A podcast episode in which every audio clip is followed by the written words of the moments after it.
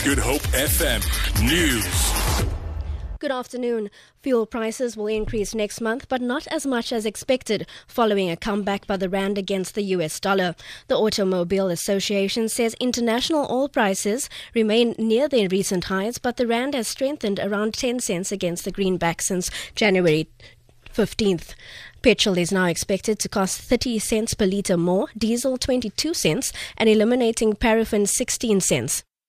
On January 16, the AA predicted the petrol price will rise by 44 cents. Despite the breather, the AA warned motorists not to rely on cheaper fuel in the medium term. The bail conditions of the murder-accused property mogul Jason Rohde has been slightly relaxed in the Stellenbosch Magistrate's Court. He briefly appeared in court in connection with the murder of his wife Susan. He is currently out on bail of 1.1 million rand. Mlamli Maneli reports. Rohde was arrested in August last year at his Bryanston home. It was a month after the body of his wife Susan was found in the bathroom of their Spear hotel room, where he was attending the annual Bees conference. Her death was initially thought to be suicide, but a postmortem found that foul play may have been involved. Today, the court agreed to amend Rohde's bail conditions. He is allowed to return to Johannesburg, but must report to a nearby police station 3 times a week between 8 a.m. and 8 p.m. He has to report to police once a week when he's out of town. The case has been postponed to the 30th of June for further investigation. I'm Mlamli Maneli, OSABC News in Cape Town. A man accused of posting on a rant on his Facebook account against the usage of fireworks during the Hindu festival Diwali in November last year has pleaded guilty to a charge of criminal injuria.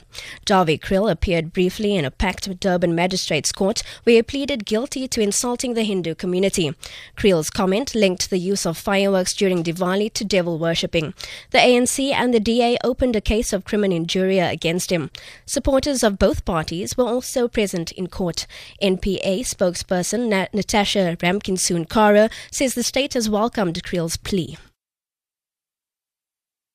He pleaded guilty to 1 count of criminal injuria. The state is pleased that the accused did plead guilty, and the magistrate adjourned the matter to the 3rd of March for arguments in aggravation of sentence and then obviously sentencing.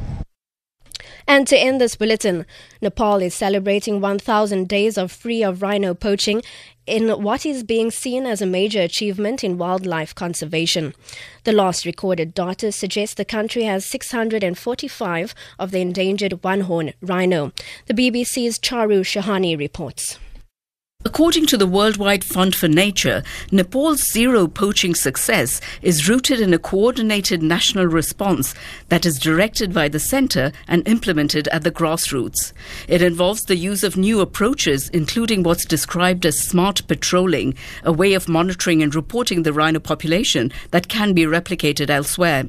Conservationists say Nepal's success is exceptional because it depends on high-level political will and coordination between park authorities, the army, the police and local communities.